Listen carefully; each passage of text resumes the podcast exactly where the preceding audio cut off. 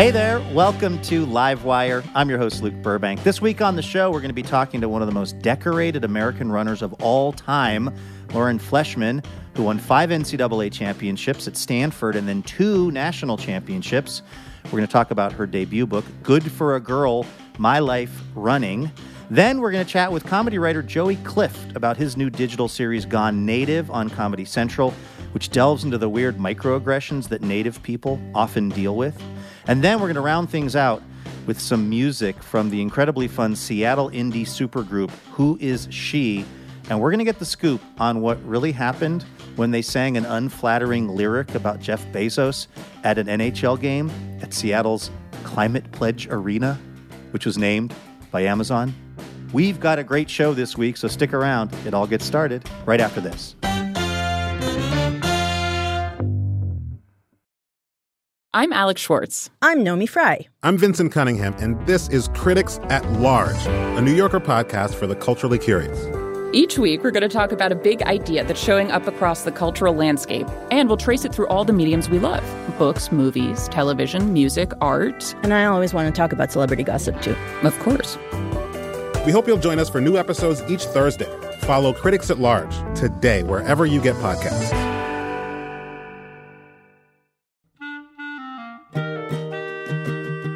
This episode of Livewire is brought to you by Progressive Insurance. What if comparing car insurance rates was as easy as putting on your favorite podcast? With Progressive, it is. Just visit the Progressive website to quote with all the coverages you want. You'll see Progressive's direct rate, then their tool will provide options from other companies so you can compare. All you need to do is choose the rate and coverage you like. Quote today at progressive.com to join the over 28 million drivers who trust Progressive. Progressive Casualty Insurance Company and affiliates. Comparison rates not available in all states or situations. Prices vary based on how you buy. This episode was originally recorded in April of 2023. Hey, Elena. Hey, Luke, how's it going? It's going actually really well this week. I had to take a minute to consider. I like to be honest with you at the top of the show, but I can report it's going really well. Are you ready for a little station location identification examination? Well, now I am. now that you know things are going well for me? Yeah. Uh, this is the part of the show where I quiz Elena on somewhere in the country where Livewire's on the radio. She's got to guess where I'm talking about. Now, there's some bird notes in these clues, and I'm thinking that might help you because you are you're the biggest bird expert that I know. Now, first thing, the city that we're talking about is actually pretty young. It was only incorporated in 1999, and it is in fact spread across 13 islands. Hmm. There are some some hard to find birds that like to live in this city, or at least pass through the Antillean nighthawk, gray kingbirds, black whiskered vireo, and burrowing owls. Is it a Florida key of some sort? It is the key of Marathon, Florida, where we're on WKWM. You've done it again, Passarello. uh, so shout out to everybody tuning in down there in Marathon. Uh, should we get to the show? Let's do it. All right, take it away. From PRX, it's.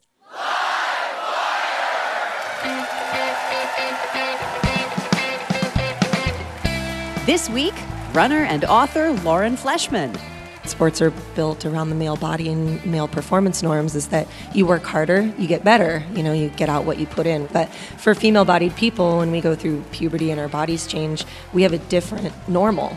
And comedian and writer Joey Clift. The Venn diagram of LA comedians to pro wrestlers, there's a small amount of bleed over. There's a few wrestlers who do comedy, there's a few comedians who do wrestling. with music from Who Is She? and our fabulous house band.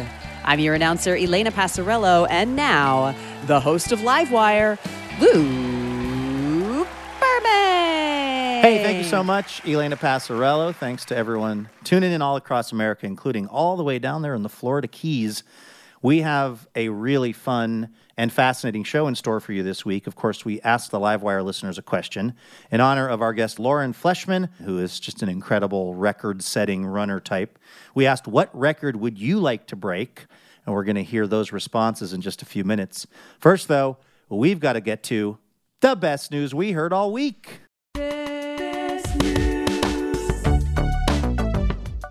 This is our little reminder at the top of the show. There is some good news happening out there in the world. You just have to look for it. Elena, what is the best news that you heard all week? Listen to this amazing story from Fauquier, Virginia, where there's a fifth grader named Liam at Pearson Elementary. And Liam was being a good student and looking through his textbook. Their fifth grade class had recently been talking about the rock cycle. Do you remember the rock cycle? That's like when he asks if you can smell what the rock is cooking. yes, that's exactly right. That's Okay, a- they're yes, teaching that a- in school now. Interesting. Okay. Yeah, it's a pro wrestling unit that all fifth graders in America have to go through. sure. I would actually believe that, but okay. I don't remember the rock cycle, but I remember that there are three different types of rocks igneous, metamorphic, and sedimentary. And each one, I guess, goes through the rock cycle at different times. And Liam was looking through his textbook at the rock cycle part, and he noticed that the entry with the picture for the igneous rock fit the description of the sedimentary rock and Okay. vice versa. So the textbook had actually gotten the illustration and the descriptions wrong. So he went and talked to his teacher, Miss Porter, and bless Miss Porter's heart, she did what I would have done. She was like, "Oh, I must have taught it to him wrong." Well, she assumed that she had just misguided the students as opposed to creating super students. right, right. She actually was making some of the most amazing fact checker students in the, on the planet. So she did a little further research and she confirmed that no, she taught them right. The hmm. textbook had it wrong. And so she called her instructional lead person. They got in touch with the textbook company, and the textbook company, Five Ponds Press, wrote a handwritten letter back to Liam thanking him for being so vigilant. And then Liam got shouted out in his school superintendent's, basically his equivalent of the best news at the Right. school district there. It's called mm-hmm. Three Great Things. And my favorite part about this story is Miss Porter sort of bragging on Liam. And then she says, He is easily one of the smartest students I have. And he has no problem pointing out when he sees something that's wrong. Apparently, he doesn't mind correcting her several times. Uh, this has put some wind in his sails. I think that hand is going to be permanently up Tracy Flick style Yeah. for the rest of the school year. Well, you know, my French textbook in high school said that a picture of Katharine Hepburn was a picture of Audrey Hepburn. And I told my French teacher, and she didn't do anything about it. She was like, sit down and do your homework. So I'm just glad that the system is a little more open for these kinds of Absolutely. Tracy flicks. We can get, you know, we can get good, accurate information from all kinds of places, including even maybe the the students. Absolument. The best news that I heard this week involves a woman in Oakley, California. Her name is Livier Reynoso. And hmm. about 45 years ago, she was living in Jalisco, Mexico. She was turning 15 and she wanted to have a quinceanera, but it didn't work out for whatever reason back then. And so, as she was approaching her 60th birthday, Livier thought, why not have my quinceanera at age 60? It's a quadruple quinceanera. Exactly. so she got the gang together over at St. Anthony Catholic Church in Oakley. That's where that's where things started with a morning mass, and then they meandered over to a local family ranch to have this big get together. She had a bunch of her friends fly in from all over. I didn't know this, but I guess part of the celebration is something called the Court of Damas, and her court all dressed up like Disney princesses. Oh, yes. So Livier was Tiana from The Princess and the Frog. Oh, yeah. She said, when I saw the Princess and the Frog, I knew right away that's who I was going to be for my quinceanera. she, uh, the fact that she was only like 48. right? Her other friends were, uh, let's see, there was Belle from Beauty and the Beast. There was Cinderella. Uh, there was Mirabel from Encanto. Oh, yeah. And um, what's that song? We don't talk about that Lin Manuel. We don't talk about Bruno. There was also a Mulan and a Snow White. Just imagine all these gals Fabulous. roughly around the age of 60 dressed up in these like awesome outfits for Livia having her quinceanera after all these years. Uh, they asked her for the local media uh, how she felt about this whole thing and if she had any advice for folks. And she said, don't be embarrassed. People are going to talk, but it's okay to have a good time. Woo. Yeah, right? Word. That's a principle for a life well lived. So shout out to Livier Reynoso. Congratulations on turning 60. She also had some health issues that had the doctors wondering if she was actually going to make it to 60. So this was like an extra special quinceanera Princess and the Frog, Live Your Best Life, Livier party that went down there in Oakley, California. So congrats to her. That's the best news I heard this week.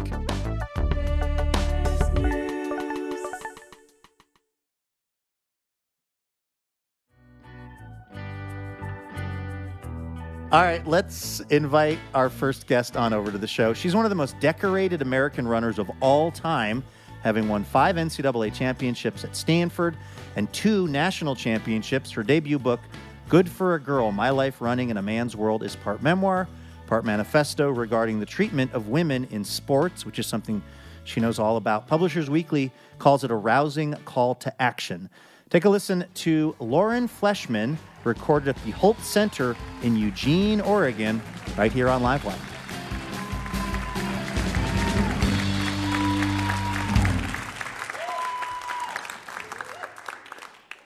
Lauren, welcome to the show. Thanks for having me.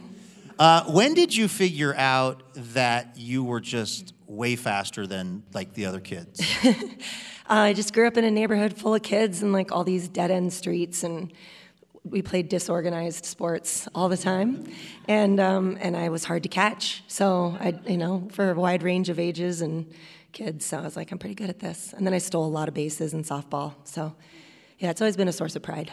And you were, um, you write about in the book that your school would, for gym class, you'd run the mile like every week. Yeah. By the way, it sounds way more. We were juggling scarves at Daniel Bagley Elementary School. I don't know what was going on in Southern Cal, but like Yeah, you're probably more coordinated than me then, but um, I'm faster. I guess, but- debatable. But like you were running that mile, and were you just beating everybody back then too? I was, I was, and then this one week in eighth grade after spring break, um, they would post the results of the fastest times, and I always had the fastest time, and and um, and then there was someone ahead of me, and his name was Rocky, and I had beat him for two straight years, so it didn't make any sense.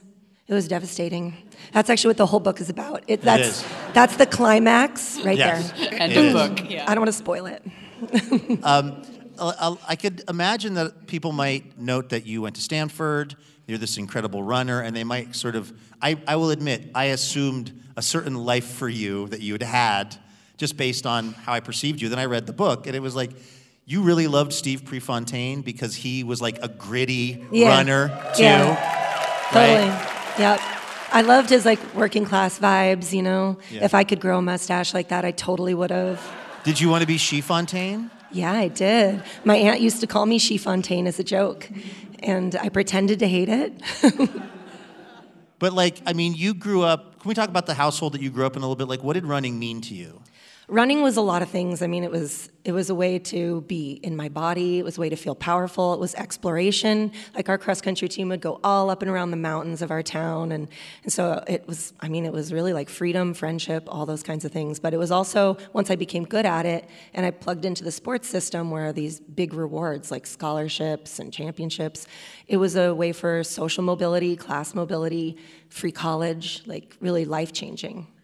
Well, I mean, the, the big part of this book is kind of your journey, uh, you know, through college and then into the pros. And you you hit a point where you plateaued, and that's happens to a lot of elite athletes where you're putting in the same amount of training, maybe even more, and you're just getting a different result. What was that like, like emotionally, mentally for you to to have that plateau period? Yeah, it's tough because I think the, the main example in sports, sports are built around the male body and male performance norms, is that you work harder, you get better. You know, you get out what you put in. We have all kinds of refrigerator magnets along those lines. But for female bodied people, when we go through puberty and our bodies change, we have a different normal, and it involves a plateau and sometimes a little bit of a dip before we can um, start rising again, adjusted to our new bodies, and, and then we peak in our mid to late 20s and beyond. But that's not common knowledge, and that was a big motivation for writing this book is that when female athletes are going through these changes, a lot of times coaches, well meaning coaches and parents and teammates have them barking up the wrong tree looking for answers. Like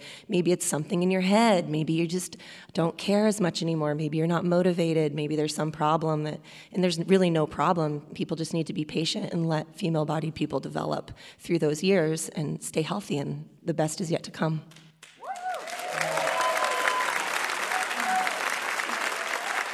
I learned something from your book that I, I had never thought of before. As a non-athlete, is an understatement. Um, but what you're talking about creates this cycle of athletes that female bodied athletes that explode but they just can't sustain it and that's kind of the culture of Yeah. athletes at this upper level Yeah, it's it's pretty ubiquitous across a lot of levels. To be honest, it's like as soon as your body starts to change, our culture views that as a negative in sport. Um, for women, it's like this very exciting time for male athletes, but for women, it can be like, oh, you know, I hope my body changes in a way that still works or that someone still views as successful. And we have this very mistakenly narrow view of what success can look like, what excellence can look like in a female body, and um, and that leads to a whole outbreak of eating disorders and you know mental health problems beyond that, and uh, it's all very preventable. And so I write about this because it's like a very common problem,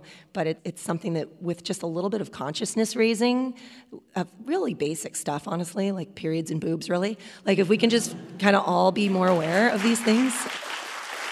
I want to I want to ask you a little bit more about that and about your journey and some really interesting things that you write about happening to your body as you were moving through this uh, in a moment. We've got to take a quick break. This is Live Wire. We're talking to Lauren Fleshman. Her latest book is Good for a Girl. Coming to you this week from the Hult Center in Eugene, Oregon. Back in a moment.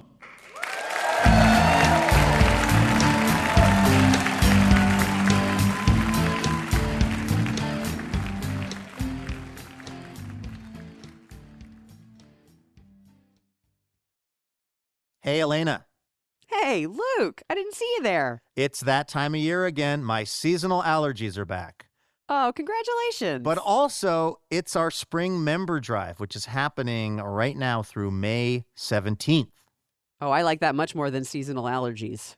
Yeah, if you are not yet a member of Livewire's League of Extraordinary Listeners, well, now is the time to do it. Why? Well, because this League of Extraordinary Listeners uh, is what keeps the lights on over at Livewire Inc., uh, which is definitely not the association that we are part of. I'm probably a 501c3. They don't let me near any of the paperwork or bookkeeping, and it's really better that way. Point is, we we are only able to keep doing this show because of support from our members, and we would love it if you could join us in that right now. Plus, there are all kinds of sweet perks, including uh, special discounted tickets to live recordings, on-air shout-outs, exclusive content. Uh, and Elena, uh, one more thing that, of course, we would not be a self-respecting public radio show if we didn't offer this. If we didn't offer the most iconic public radio swag of all time, a tote bag. True iconic status. Yeah, but it's not just any tote bag. This is like a really good tote bag. It's got a second zipper, an internal zipper. Yes, whatever you want to put in the tote bag, that's your business, okay? What we're here mm-hmm. to talk about is you keeping Livewire going. So head on over to livewireradio.org to see the various member levels. It does not matter how much you are giving every month to Livewire, it just matters that you do it because it goes a long way for us. So thank you. Vacations, weddings, birthdays, and reunions. Oh my, there's so much going on. Get the most out of your spring plans by stocking up on pre alcohol now. ZBiotics pre alcohol probiotic drink is the world's first genetically engineered probiotic. It was invented by PhD scientists to tackle rough mornings after drinking. Here's how it works when you drink, alcohol gets converted into a toxic byproduct in the gut. It's this byproduct, not dehydration, that's to blame for your rough next day. ZBiotics produces an enzyme to break this byproduct down. Just remember to make ZBiotics your first drink of the night, drink responsibly, and you'll feel your best tomorrow. Go to zbiotics.com slash livewire to get 15% off your first order when you use livewire at checkout. ZBiotics is backed with 100% money back guarantee, so if you're unsatisfied for any reason, they'll refund your money, no questions asked. Remember to head to zbiotics.com slash livewire and use the code livewire at checkout for 15% off. Thank you to ZBiotics for sponsoring this episode and our good times.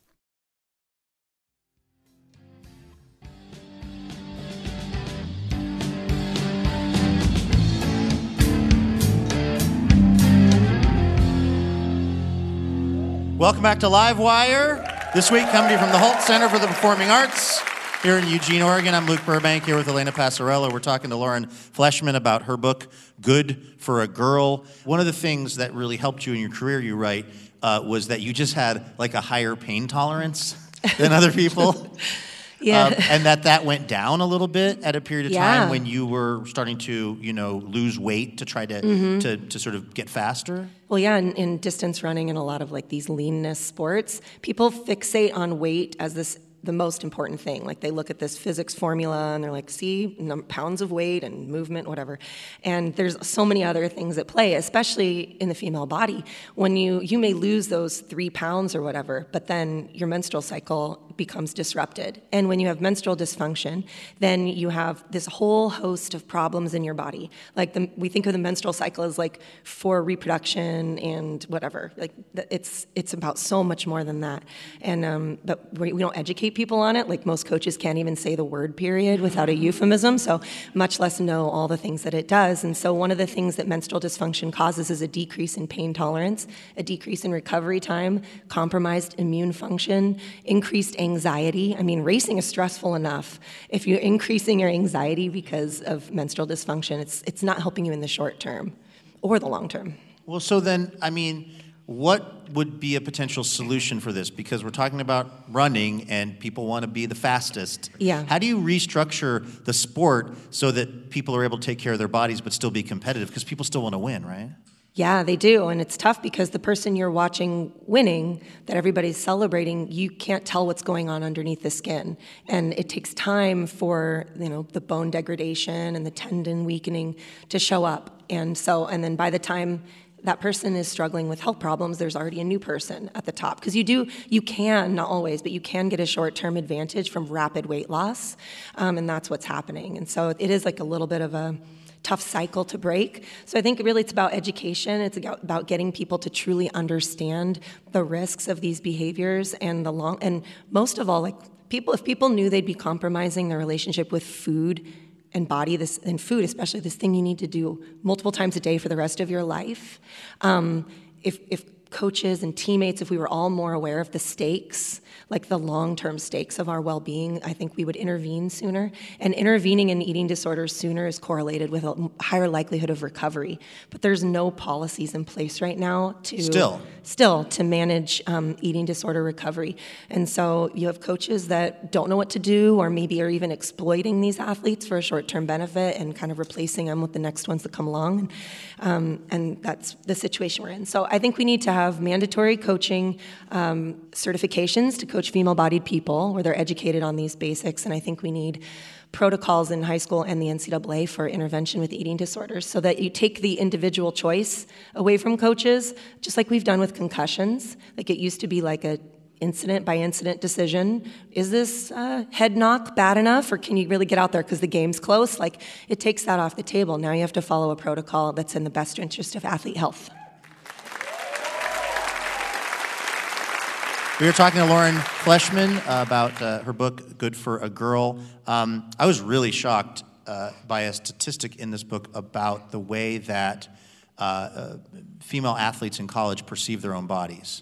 Mm. Because these are the, about as elite as you can get from an athletic standpoint. And it was shocking to me the percentage of them that feel like they need to, quote unquote, lose weight. Yeah, I mean, it's over half of these, you know, quote, fittest bodies in the NCAA. Over half feel that, there's, that their body needs to be changed, and over 90% of those think it's to lose weight, an average of 13 and a half pounds, which is like a leg, really. I mean, it's like, it's shocking to think that that is what's living inside people's minds, the static on a day to day basis not just in their sport, but when they're in class, in their relationships. Like you're wandering around your life every day thinking that something's dramatically wrong with you. And that's not obviously just athletes, that's ubiquitous, especially among women in our culture. Um, but we have to, you know, we have to do something about it.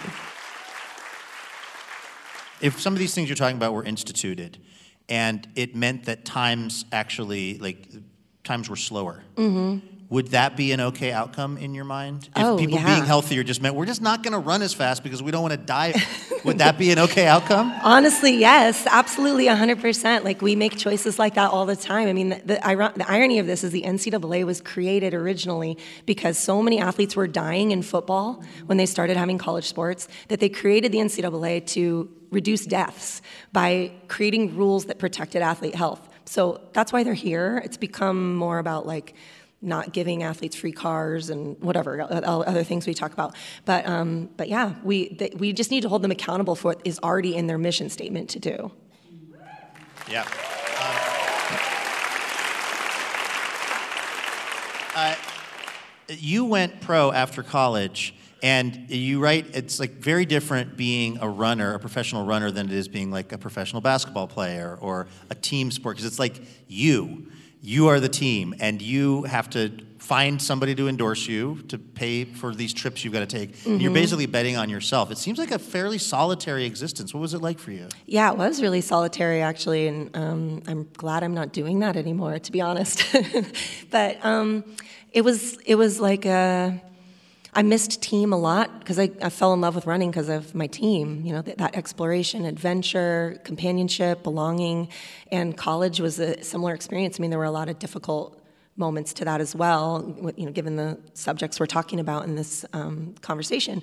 But that companionship, friendship, being in, in it together for a common goal is like so hard to beat. And, uh, and so I miss that. And I found like I've realized I'm a social exerciser.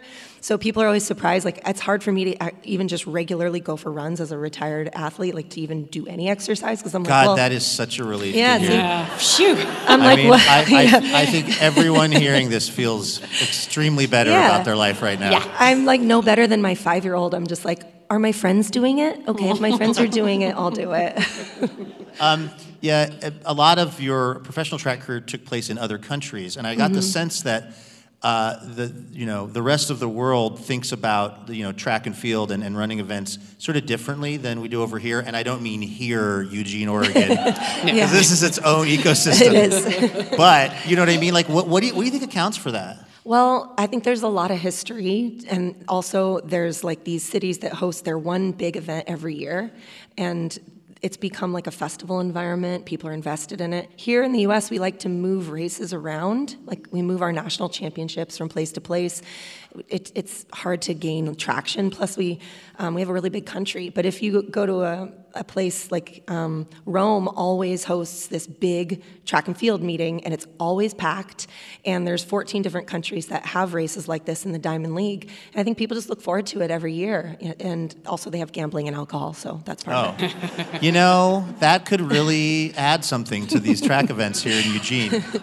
Um, there's some really real talk in this book. Uh, real talk about you know yourself, about your teammates, and like injuries that they sustained because they were not menstruating. Uh, you talk about your father's uh, uh, alcoholism. How, what's the response been from the people in the book? Did you get permission from folks that you wrote about? The people who I didn't get permission from, I changed names and identifying characteristics for, and I tried to only include stories about people that were imperative to the larger mission of the book to stop these things from happening. Um, and so, but yeah, it's, it, it's been a lot of anxiety still, even with the people who I had permission and I did interviews with. When I sent them the book, I was just like, you know. But these are all people that care, like they care deeply. And the, the thing that I've heard from so many people that I've sent it to, that I talked to early on, were like, I kind of started to think I imagined it all, you know? And it was so good to read your book because I'm realizing like I didn't imagine it. How messed up is that? Um, what's harder, uh, writing a book or like running a 5K at the sort of national championship God. level? Because one lasts for like for you like 15 minutes, the 5K. Yeah. The other is like what, like 15 months, 15 lifetimes. Like three years. Um, the the 5K is definitely a unique kind of pain. It's like a little bit of like an icicle in the eyeball for 15 straight minutes. But God, I wonder why more people aren't into track with that kind of sales pitch.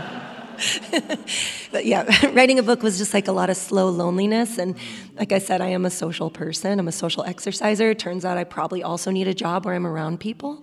So I'm going to do some reevaluating how I'm going to approach the next writing project.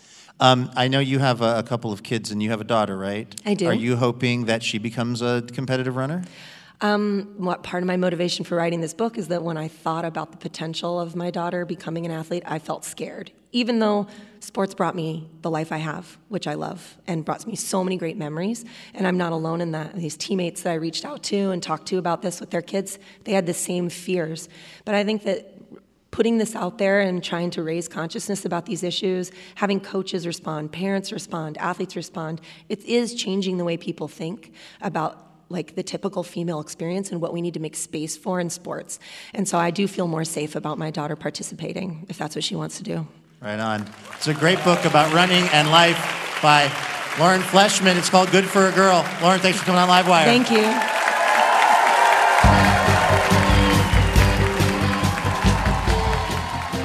That was Lauren Fleshman, recorded live at the Hult Center in Eugene, Oregon. Her book, Good for a Girl My Life Running in a Man's World, is out now.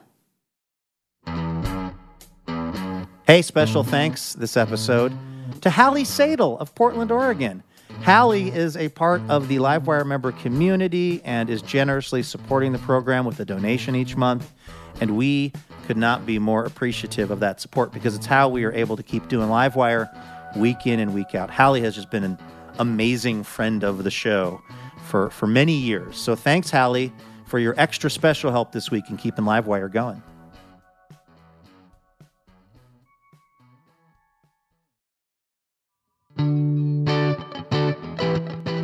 This is Livewire. Of course, each week we ask our listeners a question in uh, honor of Lauren Fleshman's incredible accomplishments. We asked our listeners, what is a record you would like to break? Elena has been collecting up those responses. What are folks saying? Uh, I love this one from Brian. Brian would like to break the record for fastest traveler through TSA. that would just be a reward in itself, right? I feel like I might actually be able to qualify at least for the regionals on that because I travel so much for work that I have just every nanosecond planned out. My dad, Tony P, friend of the show, uh, Yep. was a traveling salesperson his whole life, and he his goal was always to never stop walking. Once you get out of your car, you walk through TSA, you walk through the thing, you walk through the line, and you walk onto the plane. So- I love it. Just like a cartoon character who's sleepwalking and That's right. just passing through each barrier unknowingly. That's great. All right, what's another record that one of our listeners wants to break? Oh, this one's charming from Kevin. I would like to break the record for person who makes my wife laugh the most. Aww.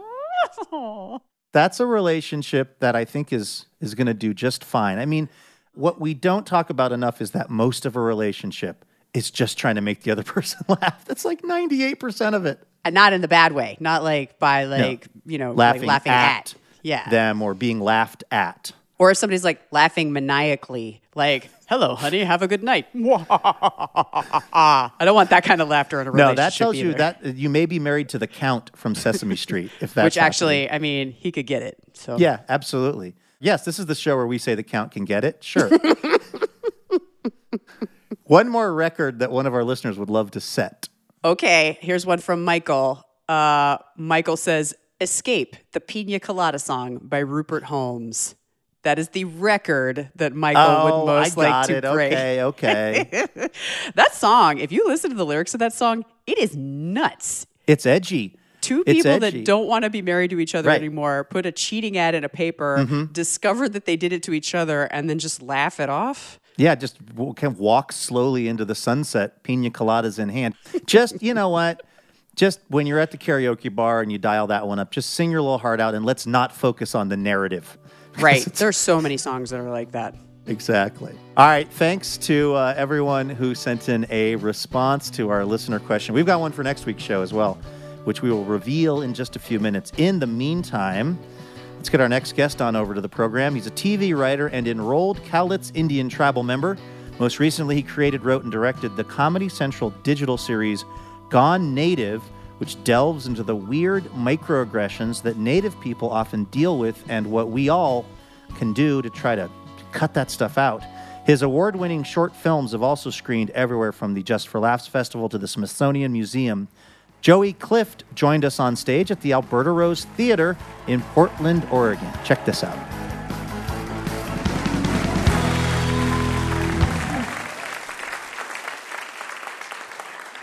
You and I were emailing last night, and um, I, I believe you said something like, "I don't want to make working out my entire personality, but I am emailing you from the treadmill." Can you uh, elaborate on why that was the case? Uh, yeah, so I, for the first time in my life, have gotten a personal trainer to get in shape for my first and only professional wrestling match in a few weeks.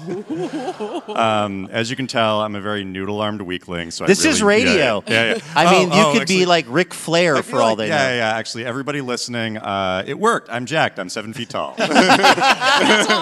Who are wait? Who are you wrestling? How did you get like involved in this? Uh, okay, so um, I am wrestling um, three really great wrestlers uh, Leroy Patterson, Peter Avalon, and um, Howdy Price. They've wrestled for a lot of different TV companies, and um, the reason that I'm wrestling them is that there's a the Venn diagram of LA comedians to, to pro wrestlers. There's a small amount of bleed over. There's a few wrestlers who do comedy. There's a few comedians who do wrestling, and um, I'm friends with a few of these wrestlers. They know that I'm a huge wrestling dork. And um, they invited me and a few of my friends to guest on a, a comedy pro wrestling web series called Being the Elite. And um, basically, they brought us in because one of them was doing a storyline where they lost their hat. They were trying to get their hat back. And they brought me and my friends in as the Hat Boys, three guys who like hats and are experts about hats.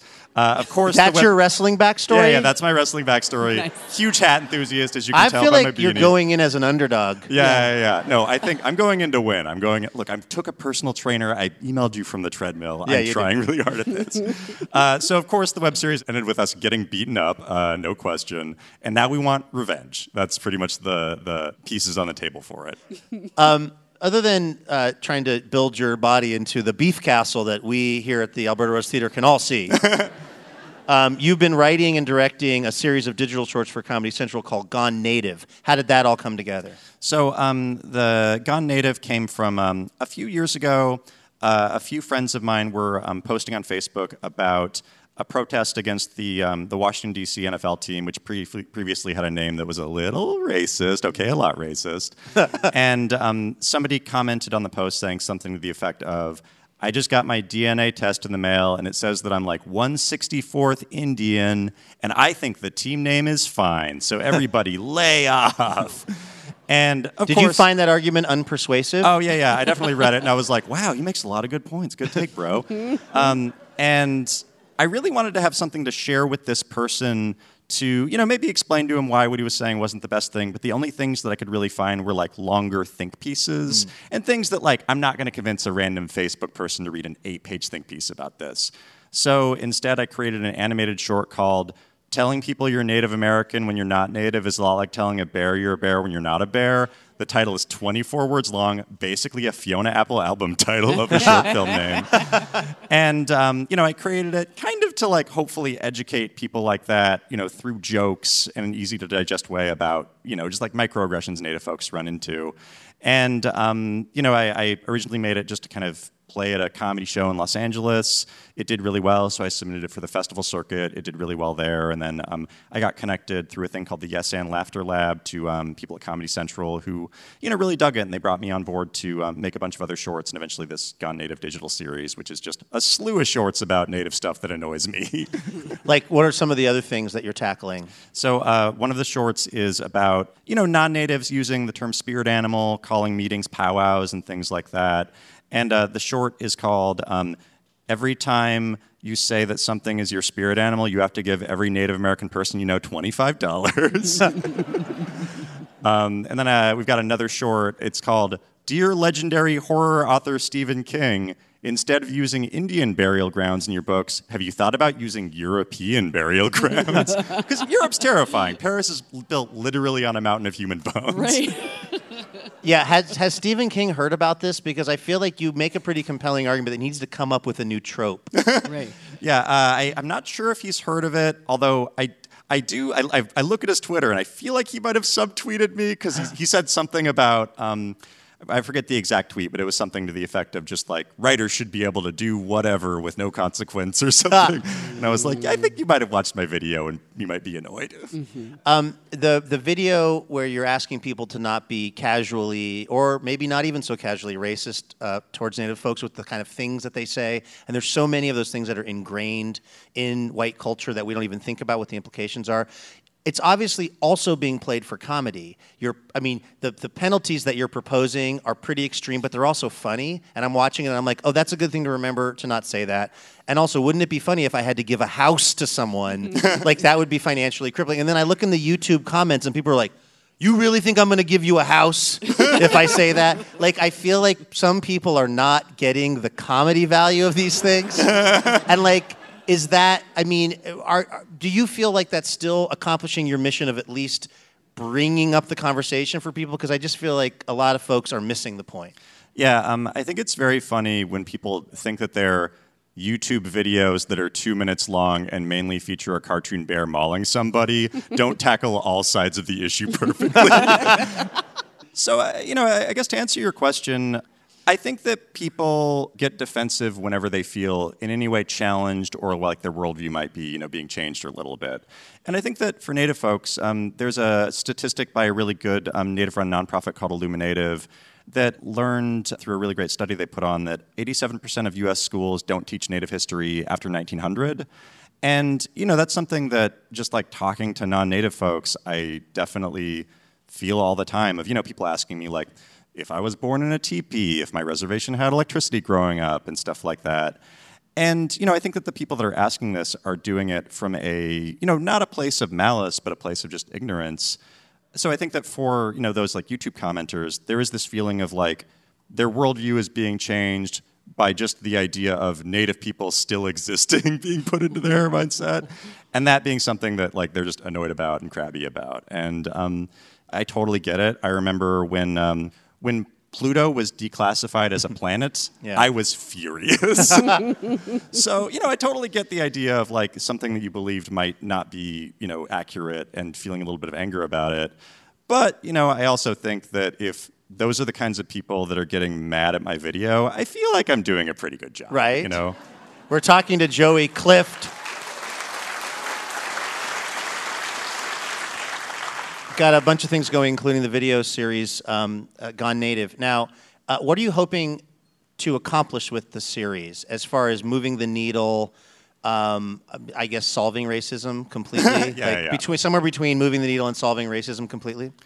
Wow, that's the first time anybody has ever asked me that question. You know, I'm a comedian. I, I came up with you know ideas for videos toward stuff that I'm passionate about, and I made them because I thought they'd be funny. But I think that for me, it's less going into it with like a broad "I'm doing this to you know shape minds" or whatever, and more of a position of like a lot of really cool stuff has come out of it. Like um, the uh, the bear short that I mentioned uh, a second ago. Um, I've seen you know comments from people on TikTok that have said that their kids who are native get bullied at school, and for a long time they didn't really know how to combat that. And now they just say, "Hey, you better stop bullying me, or you're going to get mauled by a bear." and that I've like equipped just like native kids and like you know just like people with like an easy joke that they can use as ammo in you know something that might be like a weird racial microaggression situation. It's like, oh yeah, that was not my intention when I just wanted to make a video with a guy getting mauled by a bear over and over again. But like after the fact, hell yeah, you know. Um, I know that you're also uh, pretty deep in the world of cats. oh hell yeah. and yeah, not the yeah. musical, although maybe that too. Also, also the musical. But, okay. Nice. But uh, do you, I do you maintain a Facebook page for uh, celebrity cats or the cats of Um, celebrities? Yeah, I, so I created a Facebook page called the LA Underground Cat Network, which is a Facebook page uh, for Los Angeles comedians to share pictures of their cats. It has 15,000 members. and it's uh, created two offshot groups. If, the, if you're wondering if the reason for that is drama in the first group, you are very right. what is the drama? Spill the tea, Joey Clift, Oh, okay. about the what's going on at the main LA Underground Cat Okay. Network Facebook page. Okay, so oh man, I've, I've been waiting to, to, to vent about this.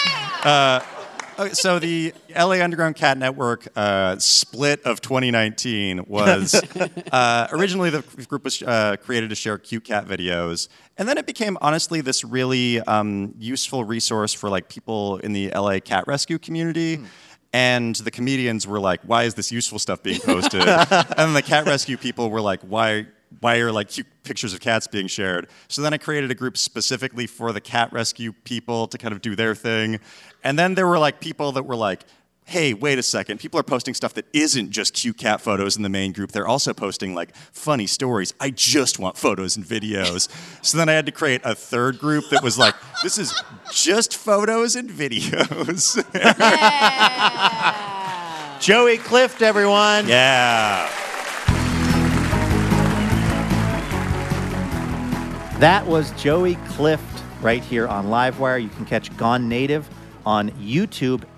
All right, this is Livewire. I'm Luke Burbank. That's Elena Passarello. We have to take a very quick break, but don't go anywhere because when we come back, uh, we are going to talk to a indie supergroup from Seattle who is She, and we're not only going to hear some great music, but we're going to hear the story on how they got in big trouble at an NHL game because they changed a lyric to be about Jeff Bezos, and it was at an arena named by Amazon.com. So stick around for that. It's coming up in a minute.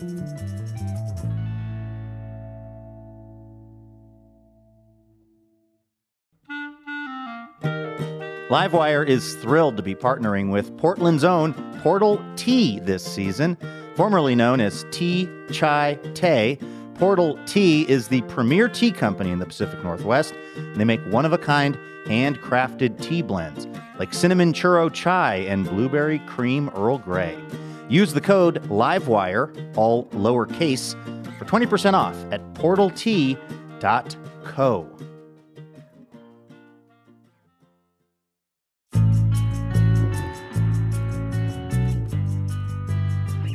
Welcome back to Livewire from PRX. I'm Luke Burbank here with Elena Passarello. Okay, before we get out of here, a little preview of next week's show. We are going to be talking to the writer Safiya Sinclair about her fascinating memoir. It's How to Say Babylon.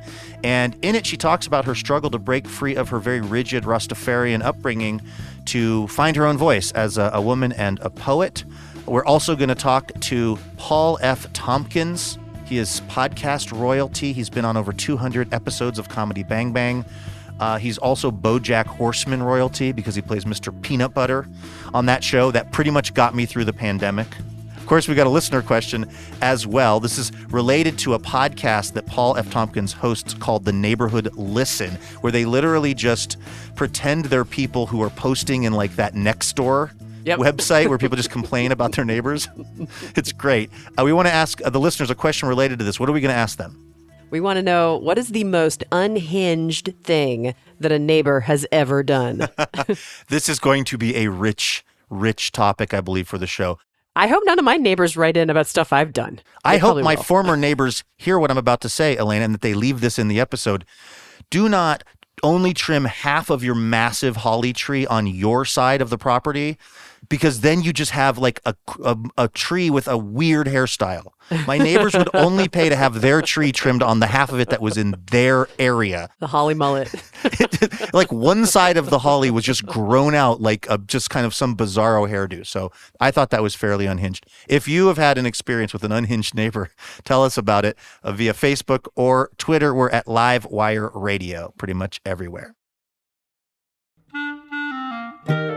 Sometimes checking your email, let's be honest, can be a little stressful. But we want to change that over here at Livewire. We want to make checking your email more joyful with our weekly newsletter, which is only good news. That's all we do over here at the Livewire newsletter. We got sneak peeks and deep dives on upcoming events, uh, details on where you can join us live, new episode drops, and even more than that. Getting this drop of joy, it's super easy too. Head over to livewireradio.org and you click keep in touch. It takes like 30 seconds, 25 if you're speedy. So help us help you have a little more fun in your inbox with the latest from the Livewire newsletter.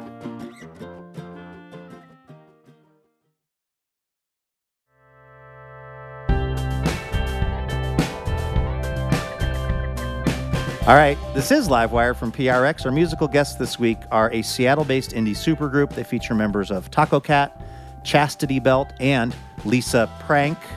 The band started out as a songwriting and friendship project based on missed connections ads, and they released a debut record called Seattle Gossip. Take a listen to Who Is She here on Livewire, recorded at Town Hall in Seattle, Washington.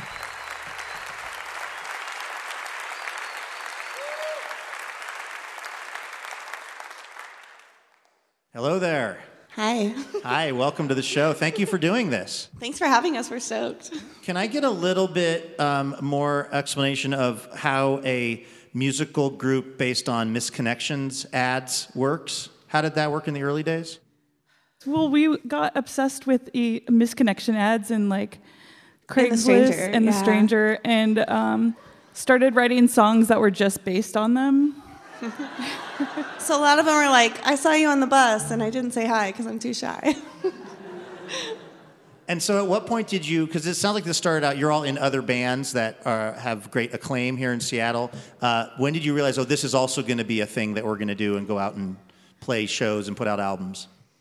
Well, you know, uh, me and Emily are in Tacocat, and and Julia's in Chastity Belt, and I'm Yeah. in Childbirth with her, and Robin's in Lisa Prank, and it was just fun to write those songs, so we just kept doing it. We uh, did an album, and we're going to do another album this year. Uh, you also got, uh, you- sort of made your way into the news uh, recently when you were playing a gig at the, um, the hockey game, the Kraken game. And there's this song by Le Tigre, well, it's My Metro Card, was the original version. And in it, they kind of like, well, can you tell me the story of how you ended up doing your version of that song at the hockey game? well, first of all, I'll just say we're all a little nervous because the last show we played, we got fired. So please don't fire us. I promise you, if they haven't fired me yet, they're not going to fire you. I was in the light rail and I was texting Bree about how we should write a version of Le Tigre, like Seattle based one, because, you know, I love my Orca card. We all ride public transportation a lot. Shout out to Orca cards. And so we adjusted their song "My Metro Card" or "By My Metro Card" to "By My Orca Card," and in the Le Tigre version, they have a line to sing Giuliani, and we were like, "Oh shoot, we got to update this Orca Card song to have a local villain," so we changed the line about Giuliani to be about Jeff Bezos. Which um, which took on uh, a certain resonance because you were playing in Climate Pledge Arena, which is Yeah. owned by Amazon or paid for by Amazon. when did it become clear to you that they were not, as they say, super stoked? When we were asked to not come back for the next two nights.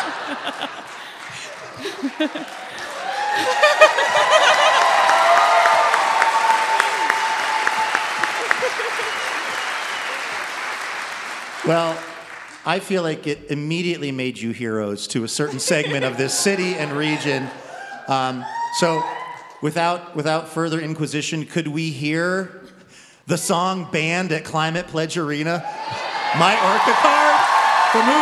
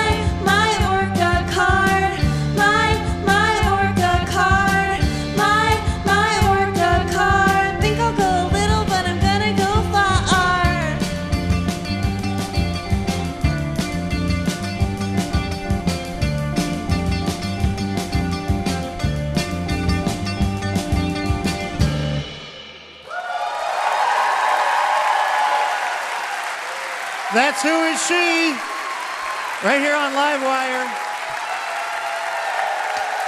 Thank you. That was Who Is She here on Livewire, recorded at Town Hall in Seattle. Their album, Seattle Gossip, is available now. All right, that's going to do it for this week's episode of the show. A huge thanks to our guests, Lauren Fleshman, Joey Clift, and Who Is She? Laura Haddon is our executive producer, Heather D. Michelle is our executive director, and our producer and editor is Melanie Sevchenko. Molly Pettit is our technical director, and our house sound is by D. Neil Blake. Trey Hester is our assistant editor. Our marketing and production manager is Karen Pan. Rosa Garcia is our operations associate. Jackie Ibarra is our production fellow, and Aunt Diaz is our intern. Our house band is Ethan Fox Tucker, Sam Tucker, A.L. Alves, and A. Walker Spring, who also composes our music. This episode was mixed by Molly Pettit and Trey Hester. Additional funding provided by the Regional Arts and Culture Council and the James F. and Marion L. Miller Foundation. Livewire was created by Robin Tenenbaum and Kate Sokoloff. This week, we'd like to thank member Hallie Sadel of Portland, Oregon. For more information about our show or how you can listen to our podcast, skedaddle on over to livewireradio.org. I'm Luke Burbank for Elena Passarello and the whole Livewire crew. Thanks for listening, and we will see you next week.